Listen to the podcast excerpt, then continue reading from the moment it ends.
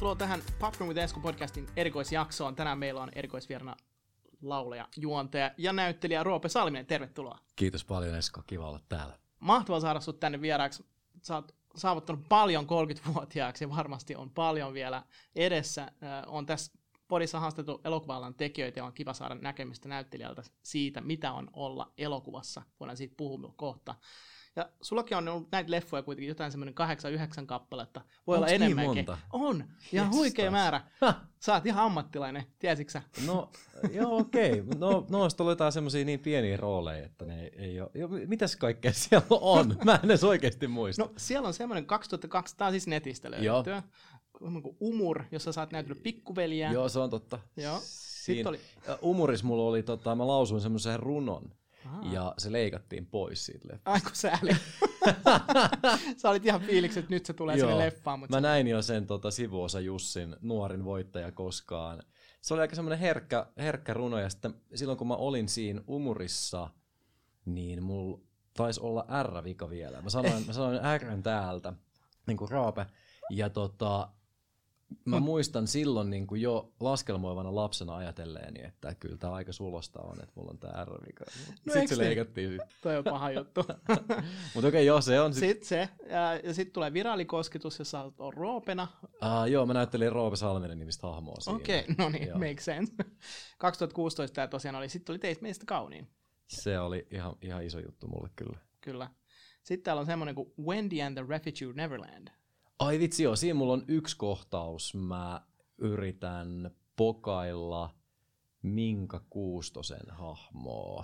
Oikein. Joo. Sä oot tässä Krisun random mies. Joo, Minka Kuustonen näytteli Krisua, mä näyttelin random miestä ja siinä mä muistan olleeni kaikista ylpein siitä, että mä improsin semmoisen replan, kun mun piti olla mahdollisimman ällöttävä mies, niin kuin olematta sellainen ilmiselvän, tiedätkö, semmoinen niin. Vaan niin kuin semmoinen, että mä voisin oikeasti yrittää iskeä jotakuta. Eli vähän niin kuin ylimielinen sleeki. Joo, niin sit mä tulin siihen ja sit mä niin kuin sanoin, että olisi ihanaa viedä sut kotiin, että sä olisit vanhin nainen, ketä mä oon koskaan.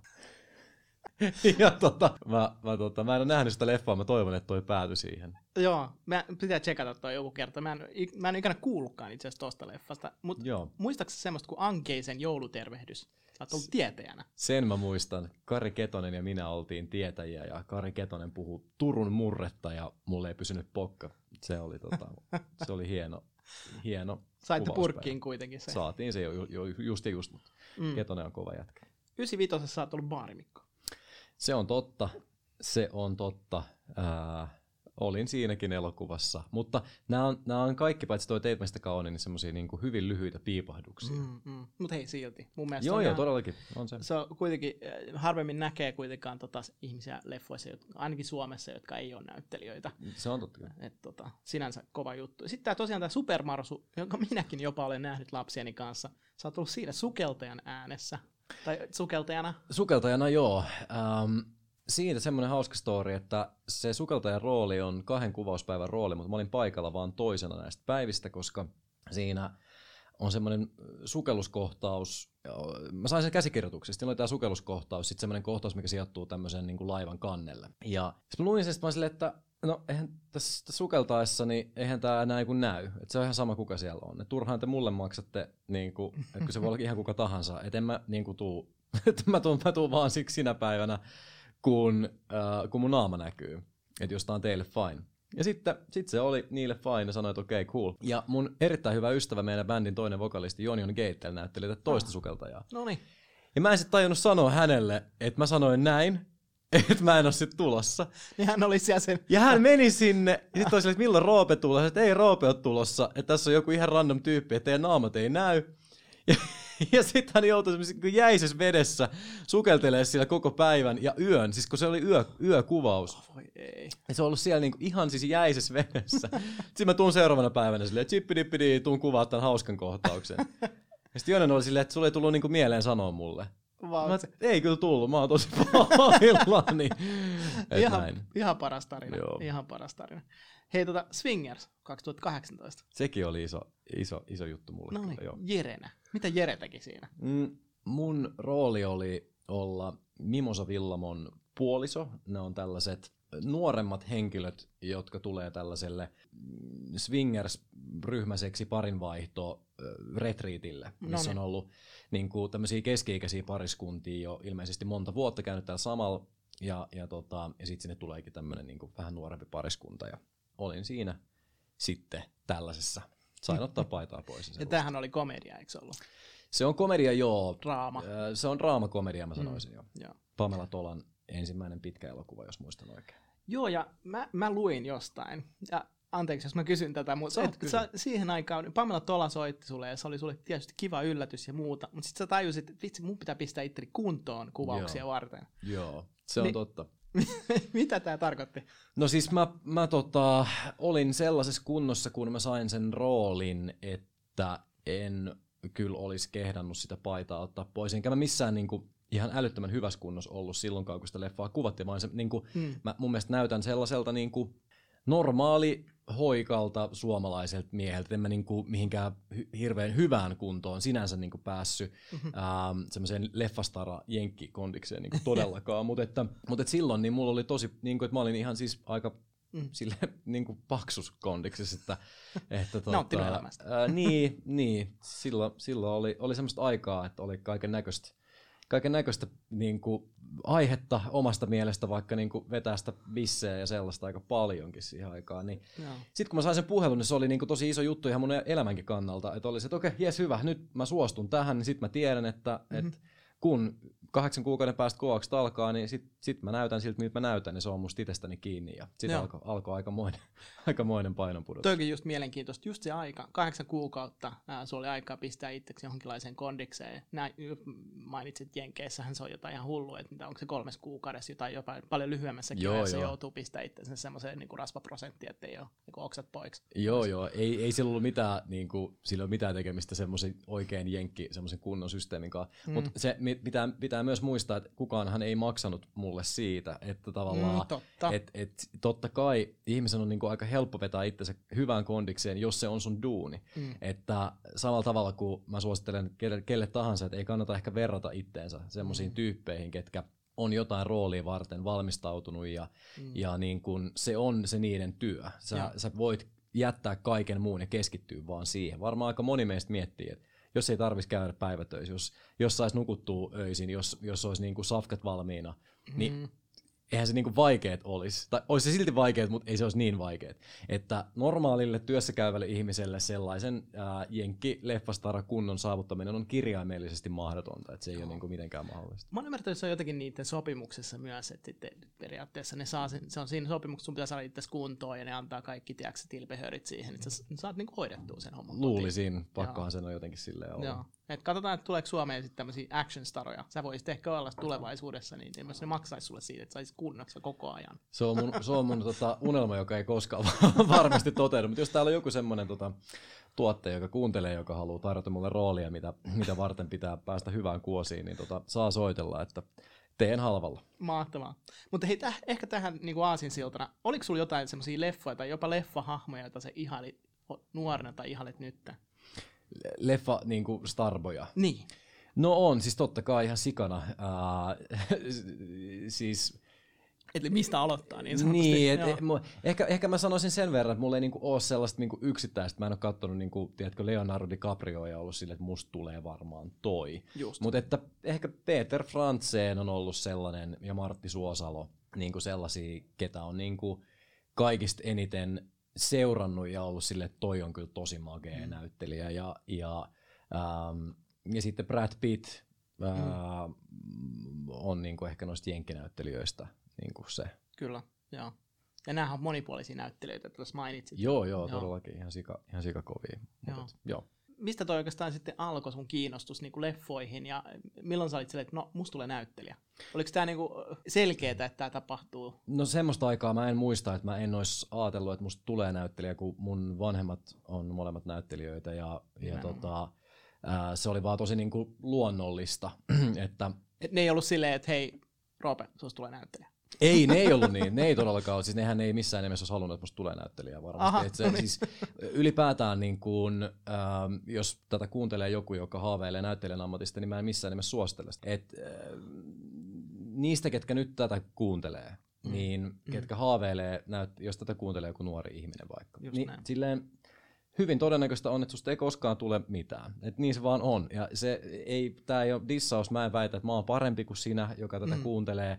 Mulla vaan kävi ihan niinku kosmisen hyvä tuuri. Mä synnyin semmoiseen perheeseen, millä oli suhteita, mä pääsin oikeisiin huoneisiin, mä satun näyttämään oikealta tosi moneen rooliin, mä oon valkoihoinen, mä oon mies, mulla ei ole mitään vakavaa puhevikaa, mistä mä en ole päässyt yli, mulla ei ole niinku, multa ei puutu sormia, on niinku, on paljon niinku asioita, mä puhun suomea ilman murretta, on niinku paljon asioita, mitkä ei ole mun omaa ansiota, mitkä mahdollistaa sen, että mä oon päässyt koekuviin ja sit saanut sitä kautta niinku muutaman roolin.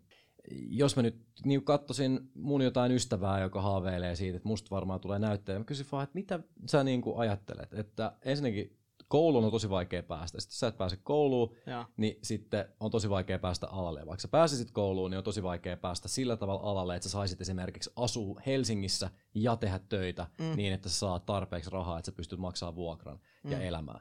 Se ei ole yksinkertaisesti niinku realismia. Ja sitten vaikka sä onnistuisit siinä, niin sä oot silti onneton, koska sitten kuitenkin vertaat itseäsi johonkin, joka sitten on niinku vielä niinku menestyneempi ja niinku voittaa palkintoja ja sä saat tehdä vaan näitä päärooleja Helsingin kaupunginteatterissa, mikä oli se, mistä sä olisit ollut valmis tappamaan vielä vuosi sitten, mutta nyt sä huomaatkin, että se ei ollutkaan niin ihmeellistä, vaan tämäkin on instituutio siinä, missä muutkin, ja täälläkin on ongelmia, ja täälläkin on pomot, jotka vaatii liikaa, ja täälläkin on kollegat, jotka on liian laiskoja tai liian vaativia tai mitä ikinä. Et niin kun, jos haluaa ikuisen alemmuskompleksin, jatkuvaa katkeruutta, niin kuin epävarmuuden, sen, että sä et koskaan jää eläkkeelle ja sulla ei koskaan ole taloudellista riippumattomuutta, niin sit joo, ala näyttelijäksi. Tuo oli ehkä paras introa näyttelemiseen, mitä mä oon ikinä kuullut. Tuo oli upea. Eli, se on sellaista. Mutta toisin sanoen joutuu tekemään ihan sikana työtä ja välttämättä se ei siltikään onnistu. Niin, siinä siis, on paljon asioita ja joo, joutuu tekemään töitä ja sitten pitää käydä hirveä tuuri. Et en mä oo tässä sen takia, että mä oon tehnyt paljon töitä. Tässä maassa on joitain tuhansia ihmisiä, jotka on tehnyt ihan yhtä paljon töitä ja niillä ei ole käynyt sama tuuri ja sitten ne ei ole ollut 9 leffassa. Että niin kuin, mä oon ollut niin monessa elokuvassa, että mä en edes muista kaikkia, niin kuin mainittu. Toki osa näistä on kyllä sen verran semmosia indie-leffoja, että ihmettelin, että niistä edes löytyy netistä mitään tietoa. Mutta ei se johdu siitä, että mä olisin parempi näyttelijä kuin muut ihmiset. Jos mä realistisesti katson tätä asiaa, niin se johtuu siitä, että mä oon saanut joskus jonkun roolin ja sit se on lähtenyt siitä vaan lumipallona niin kuin menee eteenpäin. Sulla on joku tarina teatterikorkeakoulusta myös, minne sä oot pyrkinyt siis? Mä oon, joo, eipä siis kuulijoille tiedoksi, niin tapasimme ystäväni Jeren, joka käski Eskoa kysymään multa teatterikorkeakoulusta. Mä oon siis 7 vuoden ajan pyrin teatterikorkeakouluun ja sitten kerran tuonne Näyttelijäntyölaitokselle Tampereelle. En päässyt kumpaakaan. Mä oon ollut niinku, on 2 niitä kouluja, teatterikorkeakoulu ja sitten toi Näyttelijäntyölaitos. En tiedä, onko ne enää edes niin viralliset nimet. Mutta mä oon niinku molemmissa kouluissa ollut siellä viimeisessä mahdollisessa vaiheessa, että on, tiedätkö, ollut hakijoita vaikka 1200 ja sitten sit meillä on 8 jäljellä. Ja sitten niinku, en ole päässyt kumpaakaan kouluun koskaan. Ja se on... Se on niinku sellainen asia, mikä mun mielestä tekee näkyväksi sen, miten sillä tuurilla on niinku ihan älytön merkitys loppujen lopuksi siihen, että kenestä sit tulee näyttelijä ja kenestä ei. Et silloin kun mä olin vaikka niissä viimeisissä vaiheissa, niin siellä oli ihan mielettömän hyviä näyttelijöitä, ketkä ei päässyt ja ketkä ei sit enää hakenut. Mulla on niinku muutamat kasvot mielessä, mä en muista heidän nimiään enää, mutta mä mietin vaan, että niinku, että toi kyllä varmaan pääsee, sit se ei päässyt, ja sit mä vaan niin kuin näin Facebookista myöhemmin, että sit se pyöri jossain ja teki ihan muita juttuja. Ja sitten, niin kuin, jos niin kuin ne tyypit olisi päässyt, yksi Tapio oli yhden nimi, jos tää Tapio olisi päässyt silloin, kun mä olin Teakin viikasvaiheessa, niin se olisi varmasti näyttelijä nyt. Ja sit niin kuin, ei se ollut huonompi kuin ne muut, ja en mä usko, että mäkään nyt olin niin kuin mitenkään ratkaisevasti huonompi kuin muut, että niin kuin siinä vaiheessa, kun ollaan siellä, niin sit se alkaa olla jostain ihan niin kuin henkimaailman jutuista kiinni. Ja mä oon itekin ollut raadissa, mä oon ollut Kellariteatterin raadissa. Kellariteatteriin mä pääsin silloin, kun mä hain. ja sitten mä olin muutama vuosi myöhemmin niin kuin raadissa, kun oli haut, niin en mä osaa niin kuin sanoa, että miksi joku pääsee, miksi joku ei pääse. Totta kai se on semmoisia, mitkä on ilmiselviä, että okei, tää ei nyt pääse, sille, se ei yksinkertaisesti sille ei riitä, ja se ei ole tarpeeksi hyvä. Mutta sitten jossain vaiheessa, kun niitäkin hakijoita oli silloin joku 150 ehkä, niin sitten kun ollaan siinä 20 joukossa, niinpä, ja 12 otetaan, niin ei, en mä osaa sanoa, että miksi helvetissä toi nyt sit ei niin kuin mahu tähän ja toi toinen mahu. Toi, siis aika julma ala siinä mielessä, että jos sinne pääsee, niin se on niin kuin onnenkantamoisesta ehkä kiinni ja silti joutuu tekemään duunia ja siltikään välttämättä susta ei tule sitä staraa, mikä ehkä jostain muista sitten tulee. Onko se niin pieni porukka siellä sitten niin sanotusti, että sitten niin, ja sitten, on etuoikeutettuja. Niin, ja sitten niitä töitä ei ole niin kuin loputtomasti. Niin, ja sitten vielä niin kuin osa niistä töistä tulee viemään tämmöiset kuin minä, ketkä ei koskaan edes käynyt sitä koulua. niin sitten totta kai se on. Et jos ajatellaan, että Teakkiin pääsee joka vuosi vaikka, sanotaan 12 oppilasta, niin en mä nyt joka vuosi ole niin kuin havainnut 12 uutta näyttelijätähteä Suomessa, ketkä saa rooleja, ketkä saa mediatilaa, vaan kyllä se tuntuu olevan, että niitä tulee niin kuin 2 vuodessa ihan maksimissaan, ja välillä menee vuosi tai 2 sille, että sit se on se sama tyyppi, joka niitä sit tekee. Ja se on niinku julma ala monella tapaa, ja mä en sano sitä, että jos joku on päässyt esimerkiksi noihin kouluihin, niin se on tosi hieno saavutus, ja sinne ei pääse siis tuurilla. Niin. Mä meinaan vasta, että marginaalit on niin pieniä siellä niinku viimeisissä vaiheissa. Ja sitten myöskin ihan niinku, esimerkiksi Tatu Sinisalo, joka on ihan loistava näyttelijä, joka näytteli pääosan tuossa Teit mistä kauniin -elokuvassa. Niin mä rikon tästä nyt tämmöistä salassapitovelvollisuutta. Editoidaan myöhemmin pois. Koska ehkä rikos nyt on jo vanhentunut, siitä on niin kauan aikaa. Mutta mä olin siis Kellariteatterin raadissa, kun hän haki Kellariteatterin. Ja hän on kiistatta siis ihan mielettömän hyvä näyttelijä. Ja tosi käytetty nyt näyttelijä Aallonmurtajassa, oli Californian Commandossa ja tietenkin noissa valmentaja-elokuvassa, Teit meistä kauniin. Ihan siis, jos joku väittää, että Tatu Sinisalo ei niinku kuulu näyttelijäksi, niin hän on idiootti. Terveisiä Tatulle. Ja mä olin Kellariteatterin raadissa, kun hän haki, ja se on 3-päiväiset haut, perjantai, lauantai ja sunnuntai. Ja perjantaina me mietittiin, että ketkä pääsee jatkoon seuraavalle päivälle. Ja mä en laittanut Tatuun jatkoon silloin. Ne muut raatilaiset laittoi, mutta mä olin niinku missannut vaan sen. Siis, niinku mä en osaa selittää sitä. No. Sitten kun se tuli lauantaina, mä olin, että tämähän on loistavaa, mitä mä oon niinku miettinyt. Onneksi ne muut raatilaiset siis paino sen jatkoon. Ja tosiaan mä en saisi näistä varmaan puhua, mutta whatever. Siitä on niin kauan aikaa, enkä mä niitä muita raatilaisia tässä nyt vasikoi, enkä kommentoi mitään muuta, mutta niinku, mä meinaan vaan sitä, että välillä joku, että se voi olla, että niinku, mulla vaan oli verensokerit alhaalla, tai niinku mä satoin katsoa, kuulee jonkun äänen jostain, katsoa johonkin nurkkaan, kun siellä tuli joku hieno hetki, minkä muut niinku näki, tai mitä ikinä. Että ei, se ei ole koskaan niin, että sä voit olla varma, että okei, nyt mä oon tarpeeksi hyvä, niin nyt mä saan jonkun roolin tai nyt mä pääsen johonkin. Koska koulupaikat, roolit, ne on kaikki kuitenkin henkilökemioista. Ihmiset päättää siellä niin kuin toisten ihmisten elämästä ja tekee myös virheitä. Niin kuin esimerkiksi mä olisin tehnyt ihan karmeen virheen Tatun kohdalla, jos ei siinä olisi ollut niitä muita raatilaisia. Joo. No tuommoisessa niin kuin ympäristössä niin kuin elää, niin sanotusti siinä on aika kovat paineet olla koko ajan hyvä, tarpeeksi hyvä.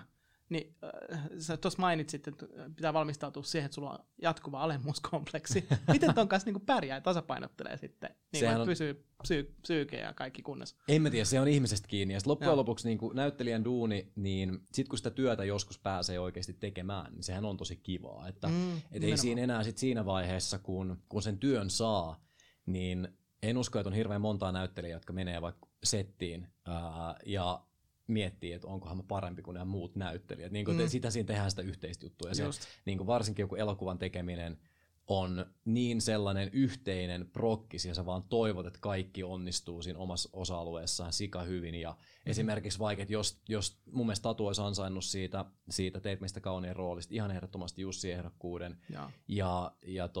Jos se olisi vaikka sen voittanut, niin me oltaisiin ollut kaikki hänen puolestaan niin kuin erittäin iloisia, että ei sen siinä vaiheessa enää ole silleen, että voi ei. Mutta eikö se ollutkin ehdolla siinä kuitenkin? Ei ollut ehdolla. Ei ole ehdolla. Teit meistä kauniin voitti ton yleisöjussin. Niin olikin, totta. En osaa selittää, että miksi näin, mutta joka tapauksessa niin sehän on niin raadollista kuin miten vakavasti sen ottaa. Että näyttelijöillä on semmoinen niin kuin vähän valuvika ainakin mulla itselläni, että me välitetään hirveästi itsestämme siitä, miltä me näytetään, siitä, onko meillä töitä, siitä, kiinnostetaanko me ketään, saadaanko me koskaan enää tehdä mitään hommia. Ja sen takia niin kuin, ihmiset on niin kuin, jatkuvasti epävarmoja, vaikka olisi kuinka niin kuin, ulospäin näyttäisi menestyneeltä, niin tosi sellaisia, että näinköhän on, että mulla on enää koskaan töitä. Ja sen kanssa eläminen, niin se on niin kuin jokaisen oma prosessi. Mutta on tosi kiva kuulla, koska mä mainitsin tuossa alussakin, että mua jännittää tämä tilanne ja haastattelu. Sen takia, koska sä oot kuitenkin julkisuuden hahmo ja sä teet tämmöisiä hienoja prokkiksia. Ja musta on tosi hienoa, että sä kuvasit vähän sitä, että se on niin kuin yhteinen projekti. Et se ei ole vaan sinä, että sä tuut Roope Salminen paikalla ja sitten vedät sun jutun ja sitten sä menet pois, vaan että kaikki haluaa, että siitä tulee onnistunut elokuva tietenkin. Todellakin. Joo. Todellakin joo. Ja siis näyttelijät on, niinku, ne on erikoinen osa sitä elokuvaa, kun ne saa niin paljon sitä gloriaa, jos se onnistuu. Niin. Ja mä en ole ihan varma, että mihin se näyttelijän työ sijoittuu siinä niinku vaikeusasteessa tavallaan. Et jos miettii sitä, että mitä kaikkea siellä setissä tapahtuu, kenen vastuulla se loppujen lopuksi on, että siitä oikeasti tulee hyvä. Mä väitän, että niin kun leikkaajat on varmaan ne, ketkä saa vähiten kiitosta suhteessa siihen, miten merkittävä niiden panos on. Et se on ehkä se sellainen, niin kun, että ohjaajat saa kyllä kiitosta, kirjoittajat saa kiitosta, jos se teksti on helvetin hyvä. Mutta leikkaajat on ainakin mun uran aikana pelastanut aika monta kohtausta, mitkä ei tehdessä ole välttämättä tuntunut ihan niin hyvältä. Ne tuo sen taian jotenkin siihen, juuri se näin toimii ja se flow on siinä. Ja se on niin kuin tarinankerronnan se viimeinen muoto. Niin kuin se on se tavallaan viimeinen vaihe. Saadaan idea leffasta, kirjoitetaan leffa, kommentoidaan draftia, tehdään uusi, tehdään lopullinen, lyödään se lukkoon, mennään settiin, valaistaan, meikataan, ohjataan ne kohtaukset, ehkä improvisoidaan jotakin, mitä ikinä. Mutta sitten kun se leikataan, niin sitten se leffa vasta tavallaan tehdään oikeasti valmiiksi. Mutta niinku, se on ihan sama, mitä siellä setissä on tehty. Jos se leikkaus on löysä, niin se leffa ei toimi. Juuri näin. Tuo on tosi mielenkiintoista. Hyvä, että sä kuvasit vähän niinku sitä prosessia, että siinä on niinku paljon tekijöitä mukana, että se ei vaan se näyttelijätyö ja siellä on taustalla nimenomaan paljon ihmisiä, jotka niinku hoitaa sitä. On todella paljon elementtejä, mitä ihmiset ei näe, mitä siellä tehdään. Ja varmasti henkilökemiat ja kaikki tämä ei koskaan tule tietämään, että mitä siellä on tapahtunut ja muuta sellaista. Tähän liittyen, kun se on kuitenkin välillä, kun näyttelijöiden kanssa tehdään ja ollaan ammattilaisia, niin tuleeko siinä joskus henkilökemioita, että näkee, että okei, nyt tämä ei toimikaan just silleen ajatellen, vai tavataanko siinä ennen, no tuleeko siinä semmoisia, no se ehkä riippuu ohjaajastakin, että valmistellaanko siinä jotenkin näyttelijöitä? No mun mielestä pitäisi olla niinku aika ammattitaidoton näyttelijä, että ei tulisi niinku toimeen setissä ihmisten kanssa. Ehkä sellaiset henkilöt niin aika nopeasti sit tältä alalta myös tippuu pois.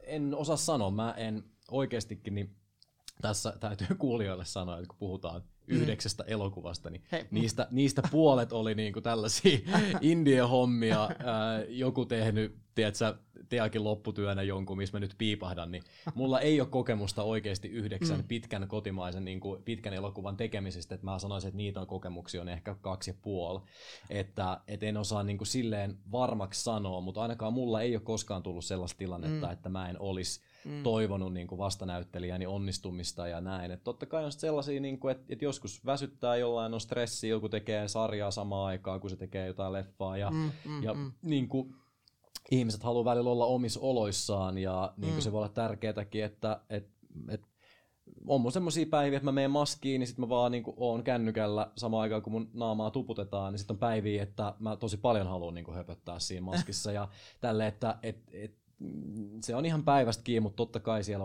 on pakko tulla toimeen, ne päivät on pitkiä. Näyttelijätkin on ihmisiä, tiedätkö, niinku, se on ihan erilaista ja erilaisia tilanteita. Se on just näin. Jos sä saisit jonkun Hollywood-näyttelijän kanssa tehdä näytellä, niin kuka se olisi? Tämmöinen niinku extempore kysymys. Varmaan Jennifer Lawrence just nyt, että kyllä hän on musta silleen, musta tuntuu, että hän on sellaisessa vaiheessa uraansa, että häntä vielä niinku kiinnostaa joka rooli, minkä hän tekee.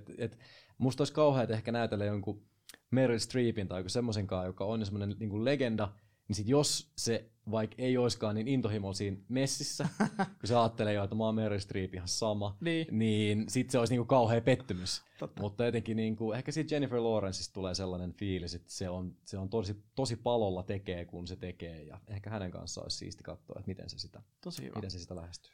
Mitäs joku miespuolinen näyttelijä Hollywoodista? Olisiko myös joku esimerkki siitä? Voi joku pätkä. Kukakohan voisi olla? Just nyt Joaquin Phoenix olisi varmasti kova. Kyllä kaikista kiinnostavin Joo. nähdä. Toki jos Daniel Day-Lewis tekisi vielä yhden leffan, niin olisi ihan siistiä olla messissä, mutta joo, se olisi se. Christian Bale, Phoenix. Joo. Cool. Mä jatkan täällä samalla linjalla, toivottavasti se ei haittaa.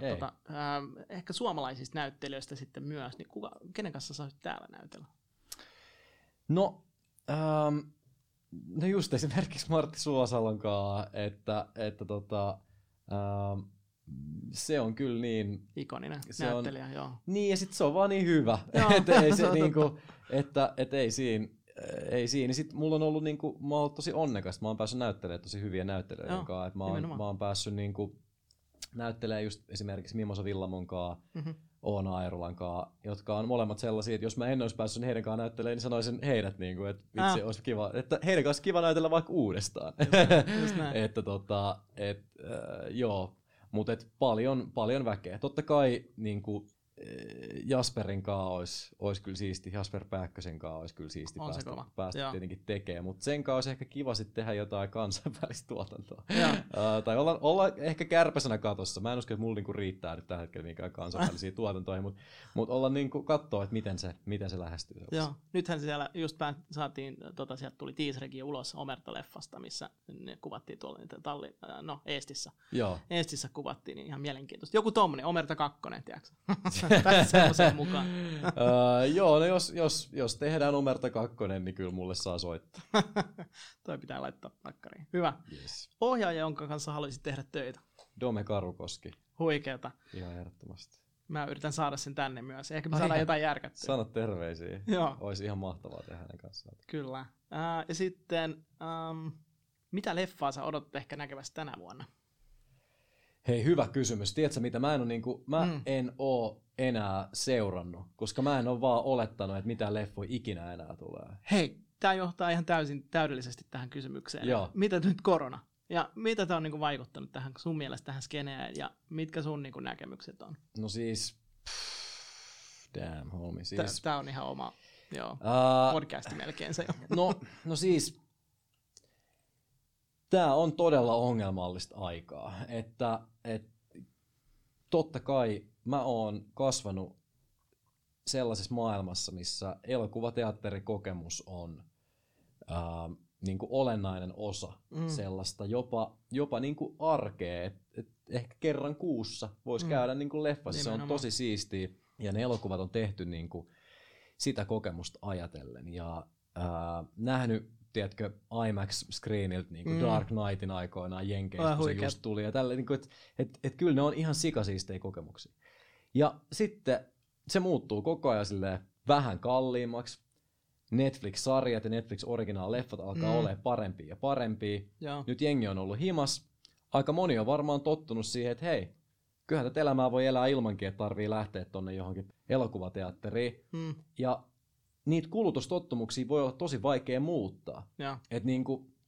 Et mä todella toivoisin, että ihmiset jatkaisi elokuvissa käymistä ikään kuin mitään ei olisi tapahtunut, sit kun tää saadaan niinku rokotteet hoidettua ja kaikkea.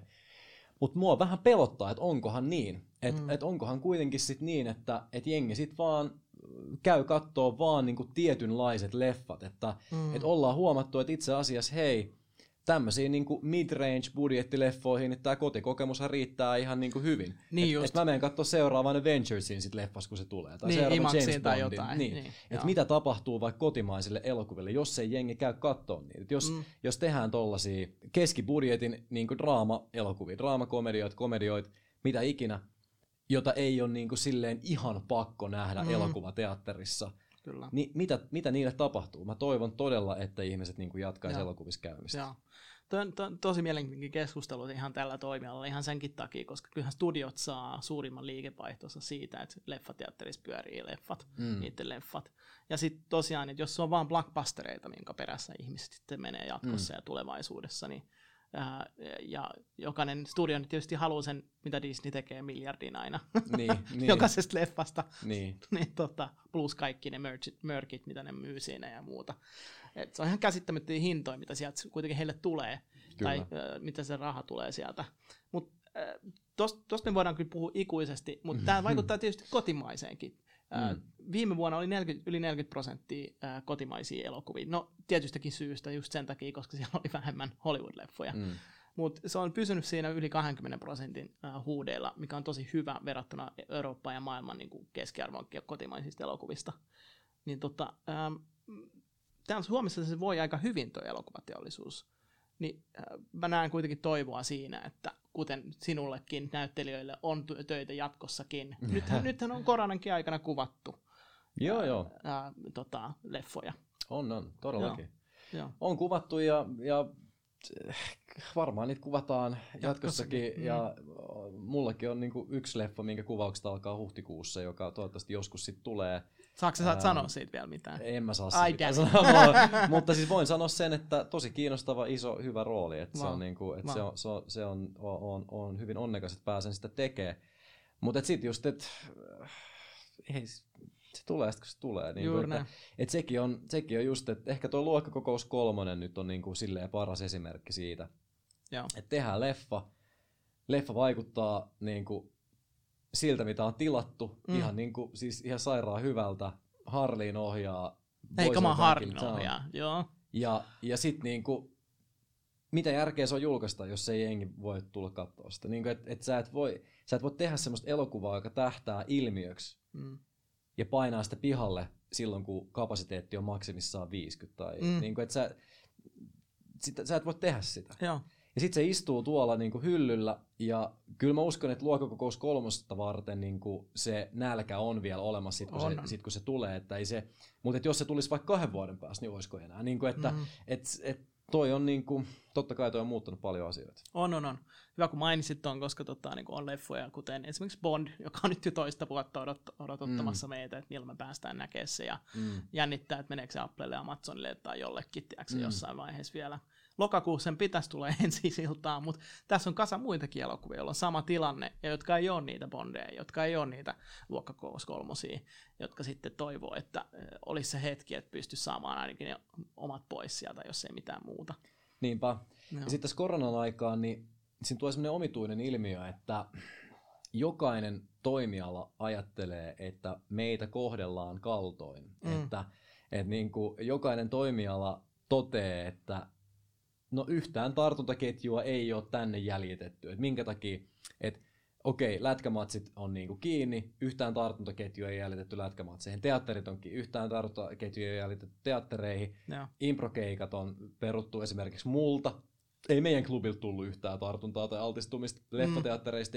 Niin se on niinku semmoinen outo tavallaan asia, että kaikki on yhtä mieltä siitä, että hommat pitää sulkea ja meidän pitää kantaa vastuumme.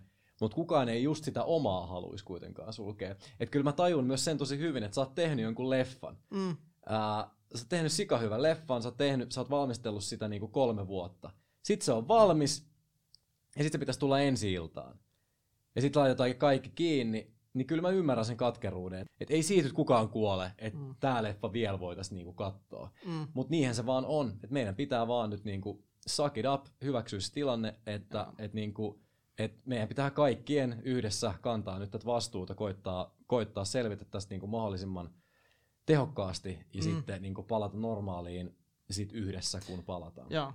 Kuinka pitkään pystyy esimerkiksi studiot, pienet studiot ja isotkin studiot venyttämään sitä, että ne saa sen ensi illan sieltä ja rahat takaisin. Niin toi on just se the waiting game tässä näin, että mitä me pystytään sitten tehokkaasti odottelemaan tässä näin tätä. Ehkä se, mikä tässä tekee tästä tilanteesta vähän kornin, on, että kun näyttelijät, esiintyjät, kuten minä, tavallaan nostetaan meteliä tästä asiasta. Niin, mikä on hyvä. No niin, mutta siihen on helppo puuttua just niin, että no, Mä googlasin sun verotiedot niin kuin vuodelta 2018. Että sä tienasit yli 200 000, että eikö sulla niistä ole jotain säästöjä, että mitä sä niin kuin siinä itket. Ja kun ei mulla ole mitään hätää, mun työthän ei ole edes loppunut. Ei, niin kuin, että, totta kai mun improkeikat on peruuntunut, mun bändikeikat on peruuntunut, mun live-juontokeikat on peruuntunut ja oon varmasti menettänyt niin kuin X summan rahaa, mutta mä oon silti pystynyt tekemään vaikka etäkeikkoi niin kuin himasta. Tai nyt me pystytään kuvaamaan toi leffa niin kuin, ja kyllä mä saan siitä palkan, se tulee sitten joskus kun se tulee niin kuin ulos.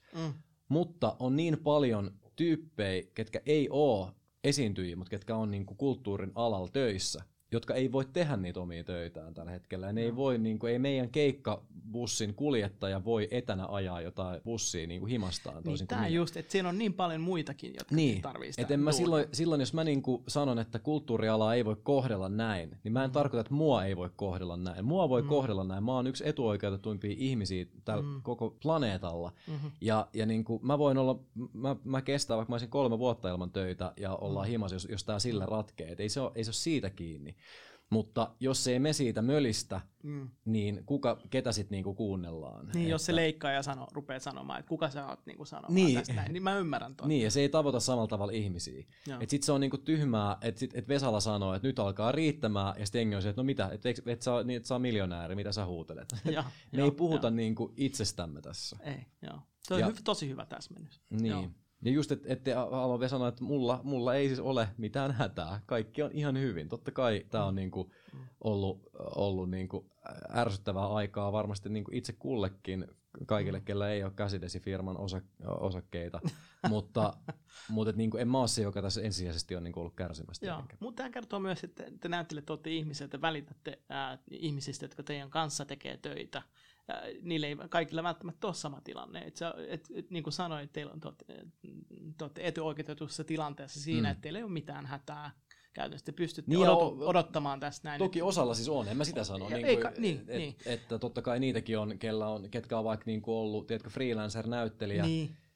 Sä oot varannut silleen, että okei, syksyllä mä kuvaan leffaa, sitten keväällä mä teen tämmöisen teatterijutun. Ne molemmat peruuntuu, sittenhän sulla ei oo mitään töitä. Ja sit jos ei oo tavallaan vielä kerennyt, niin kuin, tai ei oo halunnut hakeutua, tai mitä ikinä semmoiseen asemaan, että voisi tehdä vaikka kaupallisia yhteistöitä tai jotain tällaista, niin kyllä sitä aika hiljaista on, niin kuin, mitä sä pystyt tekemään. Niin, mutta tämän takia on just hienoa, että Paula Vesala ja kaikki muutkin, jotka tässä on nyt ollut äänessä, jolla se ääni on ja pystyy vaikuttamaan, on äänessä. Mun mielestä se on jotenkin semmoinen yhteiskuntavastuullista. Todellakin. Kai hieno juttu. Et hyvä, että toit on täsmennyksen esille. Mä menisin takaisin noihin leffoihin, mikä sulla on siellä. Let's vielä. Sä kerroitkin ihan kivoja tarinoita sieltä, mutta onko sulla joku tämmöinen oikein hyvä tarina, mehukas semmoinen, joka olisi jäänyt mieleen pysyvästi ja erityisesti? Mehukas? Ei, no mehukkaimpi ei voi kertoa tietenkään. Okei. No en mä, ehkä sellainen, niin kuin mikä on musta kiva story on tuosta Luokkakokous kolmosesta. Hyvä, koska mä menisin, että toi voisi olla hyvä, koska se on vielä tulossa. Joo, mulla on siinä siis niin kuin ihan yhden kuvauspäivän rooli, josta mä itse asiassa, to be honest, niin mä en nyt kun tiedä, että mä en ole sitä elokuvaa nähnyt, sä voit, että se on leikattu sit pois koko kohtaan. Se olisi tosi sääli. Se olisi sääli, mutta siinä kävi niin, että mä tulin näyttelemään sinne tällaista kohtausta. Ja sitten kuvauspaikalla kävi ilmi, että se käsikirjoittaja oli ajatellut siihen rooliin, mitä mä tulin tekemään. Niin se oli ajatellut siihen niin kuin toista näyttelijää. Sillä oli ollut tavallaan spesifi näyttelijä mielessä, että kuka tämän voisi tehdä. Jännä, mä ymmärrän, mutta tosi jännä tilanne. Tuliko se siinä niin kuin esille, että eikö se olekaan siinä? No se tuli silleen, että kun mä kysyin sellaisesta yhdestä viittauksesta, että mikä tää, että mä en tajuta läppää. Just. Niin sit meillä aukesi, että ai totta muuten, että tämähän olisi hyvä läppä, kun tää tyyppi sanoisi sen. Mut nyt kun sä sanot sen, niin siinä ei ole hirveästi järkeä. Ja sitten, se kuvauspäivä oli niinku pikkusen venynyt, niin kuin ne yleensä venyy. Ja meillä oli aika vähän aikaa niin saada se oli viimeinen kohtaus, mikä me kuvattiin sinä päivänä. Meillä oli aika vähän aikaa saada se purkkiin. Niin sitten se oli niin kivaa, kun tietenkin niillä kaikilla muilla oli niin kiire, kun ne teki kaikki niitä muita juttuja. Mutta mä olin ehtinyt jo vähän aikaa miettiä sitä ja mä aavistelin, että saattaa olla joku niin kuin häikkä. Niin Sitten mä pääsin pitsaamaan siihen. Mä menin Renny Harlille, mä oon kuitenkin kattonut tiedätkö, lapsena Deep Blue Sea joku 12 kertaa ja niin kuin wow. Hirveä fani. Niin pääsin niin kuin Renny Harlille, että anteeksi herra Harlin, että mitä jos mä sanoisinkin näin? Ja sit se nauro sille mun jutulle ja oli sille, että toi on ihan sika hyvä ja et vedä se noin. Ja sit mä vedin ja sit se työryhmäkin nauro ja se niinku toimi mun mielestä. Aivan mahtavaa. Niin se oli kyllä sellainen, että mä oon niin ylpeä ja iloinen ja jos ei se oo siinä leffassa, niin mun sydän särkyy, koska siinä hetkessä se oli tosi hauskaa. Se oli, niinku, se oli jännittävä tilanne. Mikä musta kertoo niinku siitä, että silloin kun hakeutuu tälle alalle, niin pitää olla myös niinku itseluottamusta ja semmoista tilannetajua ja valmius niinku muuttaa suunnitelmia ja luopuu omista ajatuksista. Et siinä ei saa mennä paniikkiin. Sä et voi olla silleen, että no minä olen opetellut tämän repliikin sanasta sanaa näin, ja jos ei siinä ole järkeä, niin sitten minun pitää nyt uudestaan ihan orientoitua tähän, että mitä tää nyt sitten ja mitä tää mun hahmo nyt sitten, vaan että sit sä oot silleen, että okei. No. Tehdään leffaa, käy yllättäviä juttuja. Valo loppu, me joudutaankin siirtyy, mitä ikinä tapahtuu. Toi punainen auto ei liikukaan tuosta taustalta, meidän on pakko saada tämä kuva tehtyä, reagoikaa siihen jotenkin. Sun pitää myös, sä et voi, niin kuin näyttelijänä ei voi olla vaan himassa ja lukea sitä kohtausta ja aavistaa, että näin mun vastanäyttelijä tämän varmaan tekee, joten mä teen tämän näin, vaan kyllä se kohtaus kuitenkin syntyy loppujen lopuksi siinä, kun ne näyttelijät kohtaa toisensa ja kun se ohjaaja antaa ne viimeiset ohjeet. Sä et voi etukäteen päättää, että tämä menee täsmälleen näin, joka on ollut niin kuin, ehkä mulle se kaikista kivoin, missä mä koen, että mun niin kuin, vahvuus on. Et mä opettelen kyllä replat, mä tuun paikalle, mä oon valmis, mutta jos joku muuttuu, niin se ei ole mulle mikään ongelma. Niin sitten se oli ihanaa, että sitä pääsi implementoimaan tavallaan sitä kykyä. Ja toivottavasti se nyt sitten ländää. Nyt kun mä oon kertonut tämän storin, niin se leffa tulee kohta varmaan ulos. Ja sit se on ihan, ja täällä mä oon hehkuttanut sitä. Se ei ole mikään niin kuin nerokkain mahdollinen, mutta mä oon tosi ylpeä siitä, että se saatiin siinä hetkessä tehtyä sillä tavalla. Vau, toi on ihan superhyvä tarina. Siis vaatii semmoista uskallusta heittäytyä. Ja sit, niin kuin sä sanoit hyvin, itseluottamusta. Niin. Olla kuitenkin siinä tilanteessa ja ajatella, että hei, no problem, mä handlaan tämän. Mitä jos? Ja olla valmiina niinku ajattelemaan niinku on your feet, jos näin voi sanoa. Se on just näin täsmälleen. Et kyllä sen tavallaan niinku taito on. Ei kaikki tuohon pysty mun mielestä. Sanotaan, että näyttelijöitä on erilaisia yhtä paljon kuin erilaisia ihmisiäkin, mutta mä näkisin, että se vaatii kuitenkin tietynlaista semmoista osaamista, että pystyy olemaan siinä. Niin kuin puhuttiin, että se on julma maailma, mutta se on myös niinku siinä on paljon painetta. Itse niissä tilanteissa. Sun pitää tuottaa se, mitä ikinä siinä pitää sitten tuottaa. Niin, ja se on, jos ei se ole kivaa, niin sitä ei kannata tehdä. No, toi on hyvä pointti. Se pitää olla kivaa. Se pitää olla kyllä se pitää olla kivaa. Sitten kaikille, ketkä just näyttelijän työstä vaikka haaveilee, niin kyllä mä sitä koitan sanoa, että et sen pyrkimyksen pitää olla jo itsessään kivaa. Et jos ei mulla olisi ollut kivaa, kun mä tein vaikka mun ekoi improkeikkoja ja improkiertueita ja tuolla pizzerian nurkissa ollaan niin kuin yritetty hauskuuttaa ihmisiä, ketä ei kiinnosta hevon helvettiin. Niin jos ei se vaihe olisi ollut kiva, niin mitä järkeä siinä missään olisi ollut. Niin kuin, en mä voinut silloin tietää, tuleeko musta oikeasti ammattinäyttelijä ja päädyks mä juontaa Putousta ja saaks mä ikinä tehdä jonkun elokuvan. Mutta mä nautin siitä prosessista, jolloin jos se menee ketuiksi ja mä en koskaan saa mitään, niin se ei ole ollut hukkaan heitettyä aikaa, vaan se on ollut silti niin kuin kivaa aikaa ystävien kanssa, se on ollut hyvä harrastus, josta sit sattu tulee duuni. Mutta jos ihmiset alkaa harrastaa näyttelemistä sillä ajatuksella, että mun on pakko päästä alalle, mun on pakko saada töitä, mun on pakko voittaa Jussi Patsas ja sit mä oon onnellinen, niin siitä ei tuu mitään, se on ihan mahdoton tie, että niinku sen pitää sen prosessin olla sellainen, mistä nauttii, muuten ei ole todellakaan mitään järkeä, koska ne prosentit on niin pienet, ketkä oikeasti sit saa niinku tyydyttävän ammatin. Joo. Mä haastattelin Martti Suosaloa aikaisemmin ja sä sanoit periaatteessa ihan samaa, mitä hänkin sanoi, että nyt pitää nauttia siitä. Ja sen takia hän tekee sitä, mitä hän tekee. Ja pitää kuunnella se jakso, kun se tulee ulos, mutta aivan mahtavaa, että sanoit, ollaan samoissa linjoissa. Niin Martti Suosalo varmasti sanoi just, kun kysyit hänet, että kenen kanssa haluaisi näytellä, hän varmaan sanoi Roope Salmisen. Että se on hänen isoin unelmansa. Mun pitää ehkä editoida se sinne.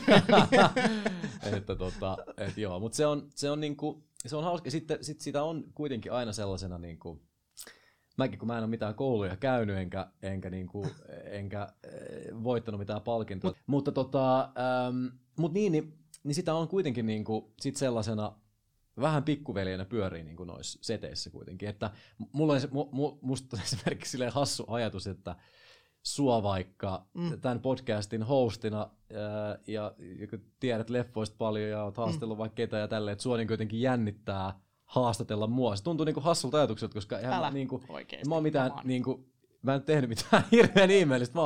Mä oon syntynyt, alkanut harrastaa, se on ollut musta kivaa, ja sit mulla on käynyt säkä ja kaikki asiat on tapahtunut, ja sit mä oon vaan jatkanut sitä harrastamista, jossain vaiheessa siitä on saanut rahaa, ja sit mä oon jatkanut sitä, enkä mä tiedä mitä mä teen, enkä mä tiedä miksi mulle on käynyt näin, niin jollekin, joka vaikka mun kurssikavereille, vaikka Kallion lukiosta, ketkä oli mua parempia näyttelijöitä, ei ole käynyt samalla tavalla, niin en mä osaa niin sanoa, että mikä se syy on, mutta sen mä osaan sanoa, että mitään ihmeellistä tässä ei niin ole.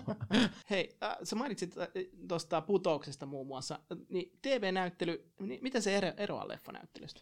No Putoushan eroaa vielä tosi paljon niin, sitten niin TV-näyttelystä, että se on live.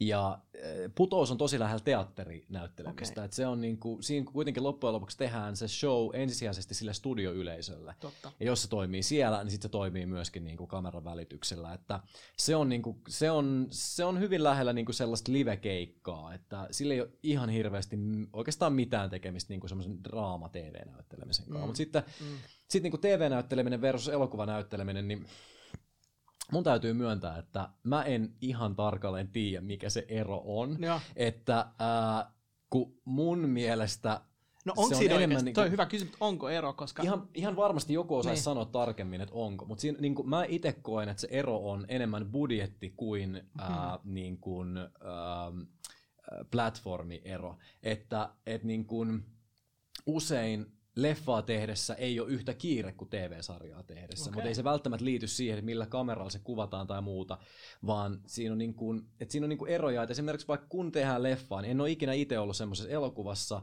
mikä olisi kuvattu vaikka kahdella kameralla, kun taas sitten TV-sarjaa kuvatessa voidaan ihan hyvin kuvaa kahdella kameralla, niin kuin, koska se ei ole ihan niin tarkkaa se valaisu ja kaikki tällainen. Et niin kuin, onhan toi jo iso ero mun mielestä. Se on tosi iso ero, mutta mä väitän, että sit on myös TV-sarjoja, jotka tehdään tosi niin kuin elokuvamaiseksi ja missä kuva näyttää tosi mageelta ja missä niitä asioita on aikaa miettiä. Että mä väitän, että se ero on oikeasti enemmänkin kuin leffa vastaan TV-sarja, niin se on niin kuin, budjettiasia. Että kuinka paljon sun täytyy yhdessä kuvauspäivässä saada niin kuin aikaiseksi. Ja totta kai sitten niin kuin näyttelijän kannalta, niin TV-sarjassa sulla on pidempi aika kehittää sitä hahmoa myöskin niin kuin katsojan silmien edessä. Että elokuvassa ne kaaret on vähän ehkä sellaisia kärkkäämpiä, että siinä ei ole niin kuin ihan hirveästi aikaa makustella, että tämä saattaa tarkoittaa jotain ehkä myöhemmin, ja niin kuin, sit kun niitä kohtauksia tulee 7, niin sit se alkaa pikkuhiljaa muodostua, että mistä hahmossa onkin kysymys. Vaan kyllä siinä kuitenkin sit sulla on niin kuin leffassa, sulla on se 20 kohtausta ihan maksimissaan, minkä aikana se pitää näyttää, että mistä se on niin kuin kysymys. Ja totta kai tämäkin riippuu elokuvasta, en halua nyt alkaa niin kuin liikaa yleistää, mutta kyllä se niin kuin TV-sarjassa kuitenkin saat lukea niin kuin 10 jaksoa, niin on se erilaista tuoda niitä ja asioita pikkuhiljaa sisään siihen. Tuo on hyvä pointti. Onko se jotenkin sit siinä mielessä ehkä leffassa sit intensiivisempää se näyttelijän? No siinä on ehkä yksittäisellä kohtauksella voi olla niin kuin enemmän vastuuta. Ja sitten se on myöskin se, että leffassa niin sä et koskaan joudu niinku uudelleen kalibroimaan sitä sun hahmoa, koska sä oot lukenut sen koko käsikirjoituksen alusta loppuun, kun te alatte kuvaamaan sitä. Kun taas TV-sarjassa voi olla, että sä saat ensimmäisen 4 jakson käsikset, ja sitten sä oot tehnyt tiettyjä ratkaisuja sen hahmon suhteen, ja sitten 6. jaksossa käykin jotain, mitä sä et oikeasti todellakaan tiennyt, kun sä aloit kuvaamaan sitä, jolloin niinku sun hahmo se vaikka suuttuu jostain, niin se on kirjoitettu sinne, että se on niinku ihan raivoissa, ja sä et ole ratkonut, sä et ole miettinyt, että millainen tämä olisi, kun tämä suuttuu, koska se ekas 4. jaksossa se ei suutu. Ja sit sä niinku mietit sitä kautta, että okei, mä oon niinku tavallaan ottanut sen tämmöisen energian, onko sit niinku, että se vaan napsahtaa, vai onko se tämmöinen, mikä rakentuu pikkuhiljaa, pitäisikö mun alkaa vähän näyttelemään sitä niinku ärsytystä jo tonne niinku 5. jaksoon. Että siinä on tavallaan semmoisia ratkaisuja. Ja sitten isoin ero mun mielestä on se, että TV-sarjoissa ohjaajat vaihtuu, leffassa yleensä ei, jolloin näyttelijällä on itsellään vastuu siitä, miten se kuljettaa sen hahmon tunneskaalaa mukanaan, koska sen ohjaajan on tosi vaikea tulla sanoa, jos sä ohjaat jaksoa 3. Joku muu on ohjannut jaksot 1 ja 2, ja tulee ne näyttelijät, sä et ole välttämättä nähnyt niitä jaksoja 1 ja 2. Näyttelijä tulee ja sit se näyttelee se haamu tällä tavalla ja ei siinä mitään. Niin sä et voi oikein mennä enää sanoa, että joo, Roope, mitä sä puuhaat, vaan sit sun pitää luottaa siihen, että tää näyttelijä on nyt tehnyt nämä ratkaisunsa. Se on vaikea mennä sanoa, että ei toi kyllä, ole tollanen, kyllä. Koska se näyttelijä tietää paremmin millainen se hahmo on, kun se on ollut paikalla, kun jakso 1 ja 2 on kuvattu ja sä et oo ollut.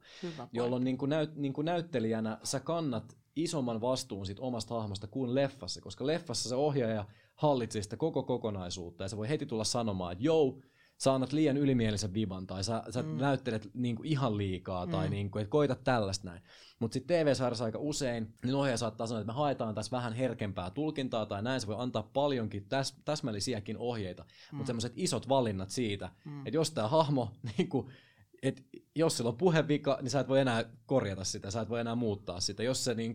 Jos se pomppii koko ajan, niin sä et voi enää, jos sillä on maneere, sun on vaikea puuttua välttämättä tommosiin niin isompiin valintoihin. Aika huikea. Toi on tosi hyvä, että sä täsmännet tota. Tästäkin puhuttu alalla jonkin verran, että TV-sarjoissa tulee enemmän leffamaisia, niin kuin sä mainitsit, ja sitten leffoista tulee enemmän sarjamaisia siinä, että siinä on isoja franchiseja taustalla, että jokaisesta leffasta yritetään saada enemmän ja enemmän sitä fanikuntaa ja tietysti enemmän rahaa. Kyllä. Sitä kautta. Yksi esimerkki, joka nyt toivottavasti tulee keväällä, ei varmaan tule nyt, mutta tämä Fast and Furious 9-leffa, niinku huikeita tämmöisiä niinku tarinoita, niin. Jotka jaksaa kantaa vielä, tiedätkö, 9. elokuvalla. Kyllä. Ja ne vetää se miljardi, tiedätkö, liikevaihtoa. On se ihan käsittämätöntä. Mutta tuohon me ollaan menossa. Eli TV-sarjoista tulee leffamaisempia ja leffoista, ne pysyy leffoina, mutta niistä tulee sarjatuotantoja niin sanotusti.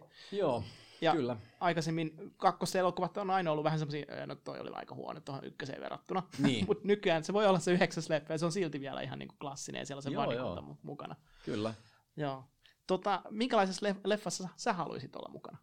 No, mun pitää vastata rehellisesti, että ihan millaisessa vaan. Että niinku, et ei se tavallaan, että et välillä suomalaiset näyttelijät kysytään vaikka, että miksi niinku, halusit suostua tähän rooliin, niin se oikea vastaus on, että koska tää on elokuva ja koska mulle tarjoutui mahdollisuus tehdä se ja aikataulut sopii. Mä tykkään tossa rehellisistä vastauksista. Ja myöskin minkä tahansa rooli. Ja se siinä on välillä niinku kans, että mulla on välillä sellainen, että mä saatan katsoa jotain suomalaista elokuvaa ja sitten on joku ihan pieni rooli. Ja. Minkä tekee joku, joka, jos näkee vaikka, että se ei ole ammattinäyttelijä. Ja mä mietin, että miksi hän on soittanut mulle, että mä olisin tullut tekemään ton, että mikä tossa nyt sitten niinku on, että... ne valitsi ton henkilön. Niitä, että ne niinku ajatteliks ne, että ne ei kehtaa soittaa tai jotain. Et kyllä mä olisin lähtenyt Hyvinkäälle tekemään ton yhden kuvauspäivän, 2 replan roolin, totta kai. Niinku, että mä teen ihan mitä tahansa, se on ihan selvä homma. Aivan mahtavaa. Hei, vielä viimeinen kysymys. Anna mennä. Muistatko sun varhaisimman leffateatterikokemuksen? Tai leffan? Mä en muista, mikä se leffa on ollut, mutta mä muistan, että mä oon ollut siellä ja mun iskällä on ollut turkinpippureita ja mä en ole koskaan syönyt turkinpippureita aikaisemmin. Ja sit ennen kuin se leffa alkoi, niin mä sain maistaa niinku hänen karkkejaan. Ja sit mä söin turkinpippurin ja se oli niin väkevän makuinen, että mä päätin, että mä en enää koskaan tule elokuviin. Näin toimi lapsen logiikka. Et mä ajattelin, että elokuvateatteri on semmoinen paikka, missä niinku sattuu suuhun ja niinku on tosi epämiellyttävää.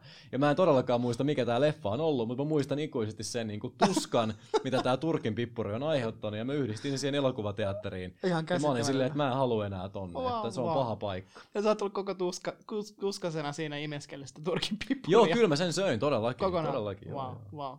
No mut hei, toi oli mun mielestä ihan huikea. Kyllä ton muistaa tommoisen ekan kerran niin sanotusti. Todellakin. Hei, kiitos sulle tästä ajasta ja tästä haastattelusta. Oli aivan upeat saada tämmönen näyttelijä tänne näin ja keskustella näistä eri asioista, mitä niin kuin näyttelemiseen liittyy. Me käsiteltiin aika paljon sun leffoja, me käsiteltiin koronaakin mukaan mun mielestä hienoa ajankohtaista.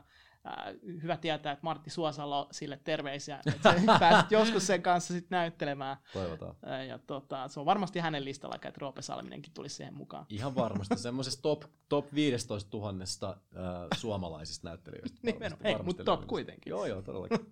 Mutta hei, kiitos sulle tästä ajasta ja palataan myöhemmin sitten, kun oot taas kuuluisana tuolla Luokkakokous kolmosessa, mikä ikinä se rooli olikin. Ellei sitä ole leikattu pois.